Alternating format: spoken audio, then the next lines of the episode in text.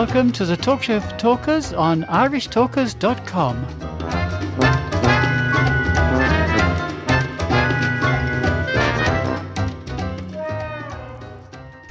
Hello Toastmasters, would-be Toastmasters listeners and friends. You're very welcome to episode three of the Talk Show for Talkers on Irish Talkers dot com. Paul is going to be speaking to us about your club is your brand. Over to you, Paul. Listeners, whenever the word brand is mentioned, it is guaranteed to lead to a situation full of misunderstandings. I submit that for your consideration, because for some people, branding is all about your logo. For some people, it's all about your colors. For some people, it's about anything. And they definitely don't want to associate Toastmasters with branding, which is all very corporate and all very business-like. And we are, after all, a voluntary organization that exists all around the world. And why on earth should we be bothered with brand? I have a couple of thoughts for you today about this. And let me start off by telling you a little story. There was a guy I knew who joined Toastmasters in on a wet, cold, wintry, dark night in February two thousand fifteen. He went into a hotel on an island somewhere in the world, which shall not be mentioned. And he went into the room because somebody said, come along to this uh, Toastmasters meeting. And uh, I'm a member. And he went partly to please uh, the person, but also because he was a little bit intrigued. He'd heard a bit about the organization, hadn't ever spoken to anybody about it. And he went into a room and he had an experience. And at the end of the meeting, he was saying to himself, well, they're all very friendly with each other.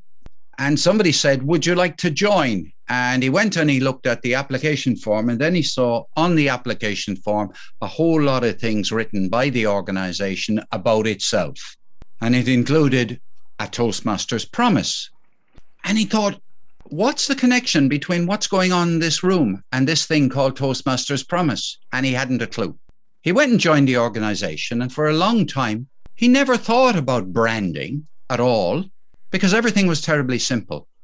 All the what Toastmasters was, the definition of it, what you were promised if you became a member, all that was written by some organization in America. It was all done by international headquarters. And I'll tell you one thing about this guy. He was not living in America. And he had to adjust himself to the kind of language that was up on the website and everything. But the wonderful thing was nobody in that local club that he joined ever used the word brand. In fact, nobody in the local club ever did anything other than copy things off the Toastmasters International website and put it into its own publicity.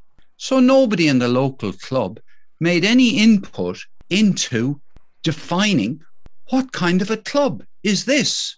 Well, it was a Toastmasters club, of course. What are Toastmasters clubs? Oh, it's what's written in the Toastmasters website. That was two thousand fifteen, and how the world has changed. How the world has changed. So many clubs have changed so much in those six years. And they've gone from being clubs that only met in a small locality to clubs that are now can be visited by people from all over the world and are even able to recruit members from other places. And the key thing is every day, one more club is considering, what are we promising as a club to potential members? And what are we even promising to our existing members? And you know, they're not actually going off to the Toastmasters International website and cutting and pasting from there. They're actually sitting down around in a club committee or even at a club meeting and saying, what kind of a club are we? Are we the same as all the other clubs? And there was a time when every club, when it was set up, had to be very clear about one aspect of its identity, and that is where it was located. We are Liverpool Toastmasters. We are Stevenage Toastmasters. We are Ballydehob Toastmasters. That was the big thing. What, where are we? How well do we know our geography? And for some people, there are places where the club might be in between two well-known locations. I'll tell you another little story. In Cork, in Ireland, one club got to call itself Cork Toastmasters because it was set up first. Many, many, many years later, loads of people arrived in Cork looking for a Toastmasters meeting, and the only club they could ever find was Cork Toastmasters, even though there are twenty clubs in County Cork in Ireland. twenty clubs. None of them got a look in. So some of the clubs got very smart after a while, and they decided to put the word Cork in front of their name. So you had a club called Douglas, and it changed itself to Cork Douglas. Very clever, because at least that got uh, to tell people there's more than one club in Cork. But the key thing is, for ages and ages and ages, and I'm talking about decades and decades and decades, the vast, vast majority of clubs in Toastmasters were identified by their location. That, of course, meant that the first club to become Stevenage Toastmasters had, what do you call it, sitters' rights. You were, uh, you, you owned Stevenage, and no other club could set up in Stevenage with the name Stevenage. So you owned Stevenage, and you only met on a Monday night. The fact that there are several mornings and several evenings and several weekends, all other clubs had to have another name, but you owned Stevenage.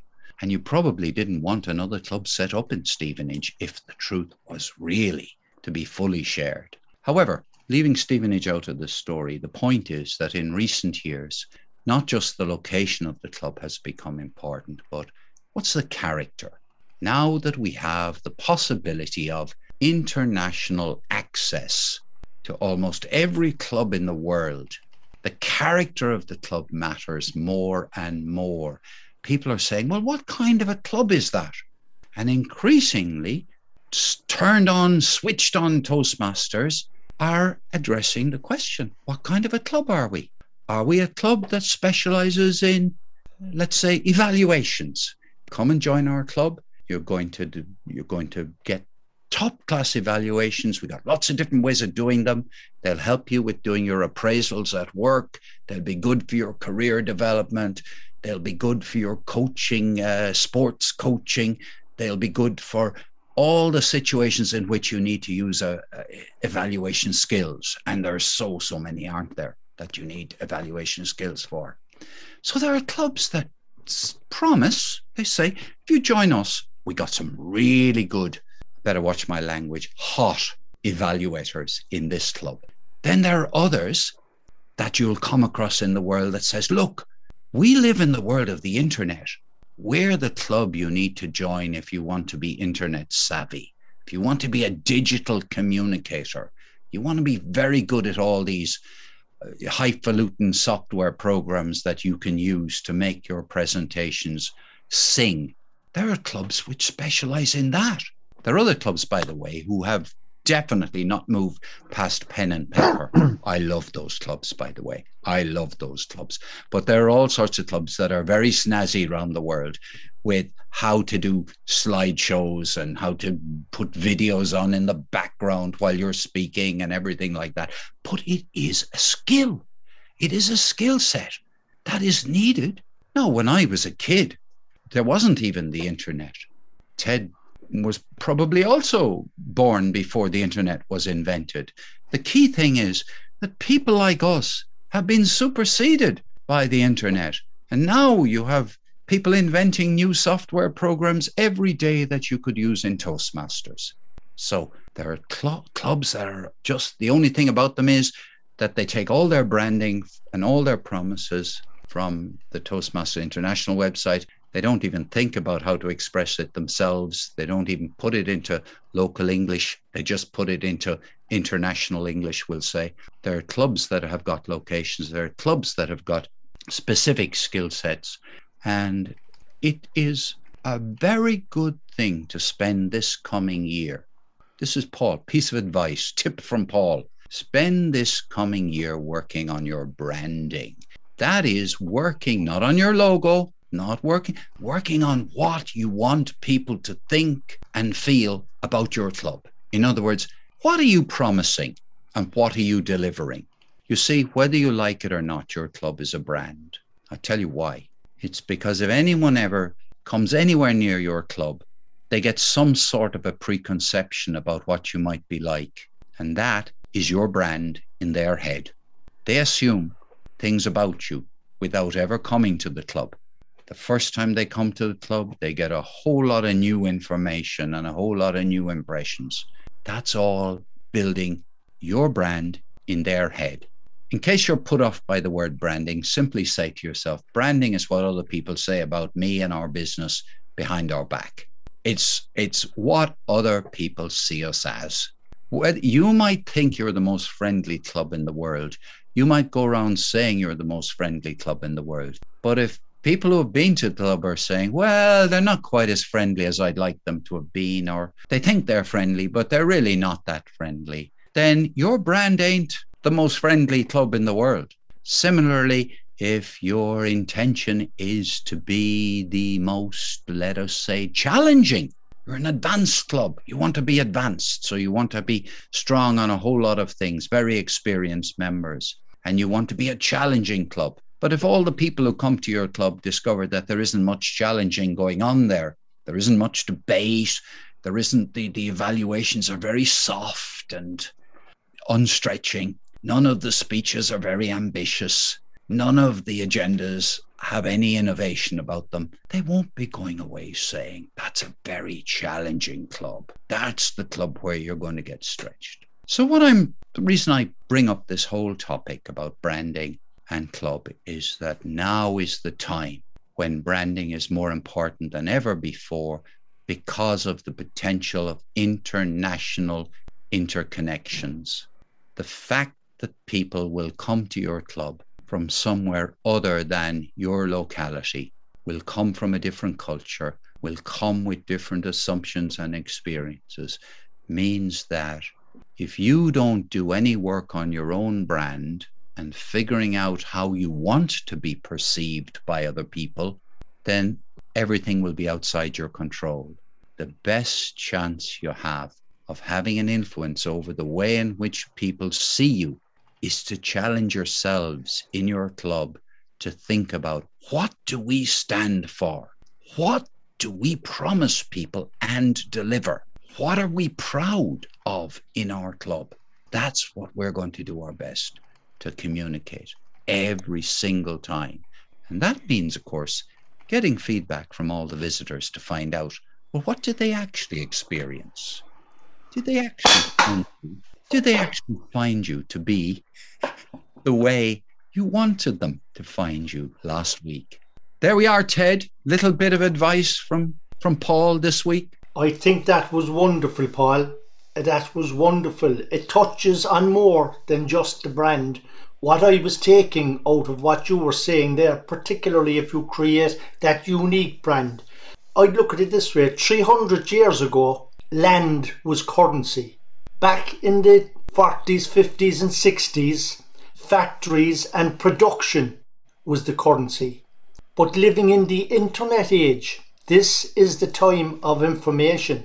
Information is currency. And we know that information flies around the globe at the speed of light. So it's the people, it's the Toastmasters, it's the Toastmasters clubs who have their finger on the pulse of how to use and manipulate this information. Those are the people who will be successful.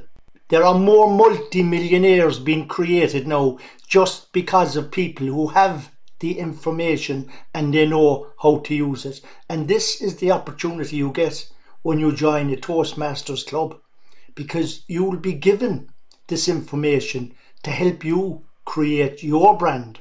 So that was excellent. Fantastic way of looking at branding, and we hope you'll come back for episode four tomorrow, because Paul is going to be giving us an extravaganza about information that he plucked from the August Toastmasters magazine. So see you then. The Talk Show for Talkers is published every week in sections at four p m every Friday, Saturday, Sunday and Monday. Go to our website, irish talkers dot com, for more information.